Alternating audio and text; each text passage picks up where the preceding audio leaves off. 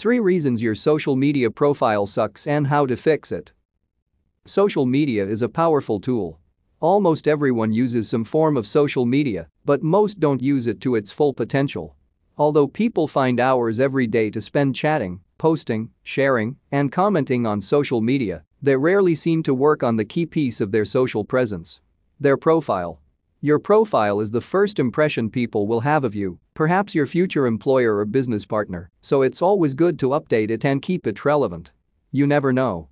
With that being said, here are three major reasons why your social media profile sucks. 1. You use different photos and names across different social networks.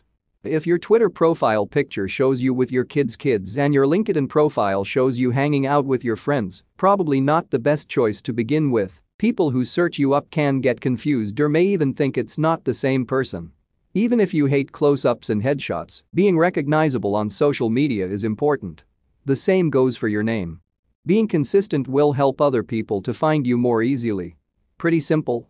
Use the same, current photo on all your profiles and use the same name whether it's your real name or your nickname. 2. You're tagged in all sorts of photos. This was fun when you were a teenager or even in your 20s. But once something is online, it is really hard to change, and what happens to it is really out of your control. With that, now that you're older, being tagged on drunk night out photos can be detrimental to your profile and your employment opportunities. It's fine to post the occasional picture of a birthday or concert, but make sure none of it puts you in a bad light. If pictures of you in an embarrassing state after a night out with friends end up on your social media, it could keep people from taking you seriously. That's why Twitter, Facebook, and Instagram allow you to review and approve or reject tags. Nobody can tag you without your permission, so you can regulate exactly what you want in your feed. 3. You leave bio fields blank. How can you expect people to learn anything about you if you don't give them any information in the first place? The bio field on your profile can be incredibly useful, so take advantage of it. Get creative to spark people's interest.